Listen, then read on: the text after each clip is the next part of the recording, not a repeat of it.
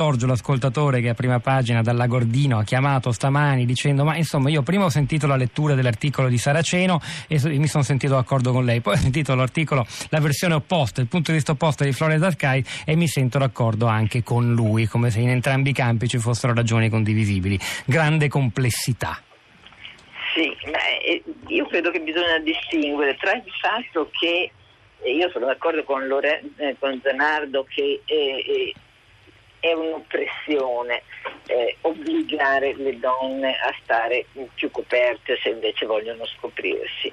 Però è anche un'oppressione obbligarle a vestirsi se eh, nelle loro circostanze è l'unico modo in cui possono fare il bagno, voglio dire, possono stare eh, in spiaggia. Cioè, eh, c'è sempre qualcuno che dice alle donne come devono stare non confondiamo, il burkina non è, il burkini non è eh, come il velo integrale in cui queste poverette vanno, devono andare in giro non facendosi vedere per nulla, è un modo in cui possono in fondo anche stare un po' libere con il proprio corpo, sia pure in modo più limitato di quanto non vogliamo noi. Quindi distinguiamo tra eh, il, eh, il, giusto, legittimo e per certi versi doveroso sforzo per aiutare le donne di qualsiasi condizione a essere più padrone del proprio destino, poter dire su di sé e così via, e invece imporre divieti, addirittura dire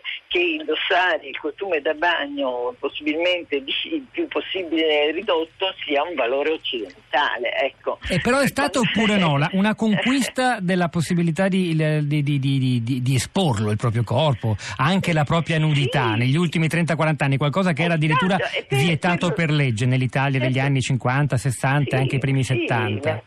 Mio, articolo ricordo, io da me, da me ragazza voglio sì. dire, mi ricordo di essere andati in giro la prima volta con messi i pantaloni e qualcuno anche nel mio ambiente più allargato ha pensato che era un po' indecente. No? Quindi non è soltanto una questione di quanta pelle si fa vedere, ma anche quanto, cioè che cosa è considerato appropriato per una donna.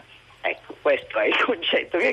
Allora, eh, dobbiamo aiutare le donne tutte a poter decidere loro che cosa è appropriato e che cosa non è, non solo in generale, ma per loro come singolo individuo e come si sentono a loro agio ma altro dire invece impogli un vestito piuttosto che un altro. Allora eh, mi sembra che vietare il burkini sia eh, eh, uguale per certi versi, nel senso altrettanto autoritario, che impogli di metterlo. Ecco dobbiamo lasciare alle donne lo spazio perché possano decidere eh, nel contesto in cui sono, nel contesto in cui sono, che non sono tutte eh, nello stesso modo, ecco, non, non, hanno tutte lo stesso grado di libertà. Il tema della libertà di scelta mi sembra decisivo, appunto si tratta di capire che Zanardo ci ricordava la, il racconto di sua nonna nata nel 1910 che dice noi volevamo arrivare vergini al matrimonio, ma chissà se è, è difficile valutare se quella volontà era spontanea, sincera sincera, in fondo, come si fa? È difficile, come si fa? Anche, ma anche la nostra di adesso, eh. cioè anche di adesso per, per, certi versi oggi una ragazza occidentale eccetera che eh, si senta a disagio in un bikini ridotto viene, può essere considerata repressa quindi, quindi, deve in qualche modo adeguarsi al modello eh, di, di, di, mm, non siamo tutti uguali e non abbiamo tutti gli stessi gradi di libertà e non, pot- e non possiamo neppure pensare che c'è un unico modo di esprimere la propria libertà. Ripeto, sono abbastanza convinta che le donne che indossano i burkini non siano del tutto libere. Eh, son, che, che, fatto, che dicono lo faccio per scelta, ma tante cose noi diciamo che facciamo per scelta perché in realtà, ma che in realtà è una scelta socialmente costruita, culturalmente determinata, non totalmente libera.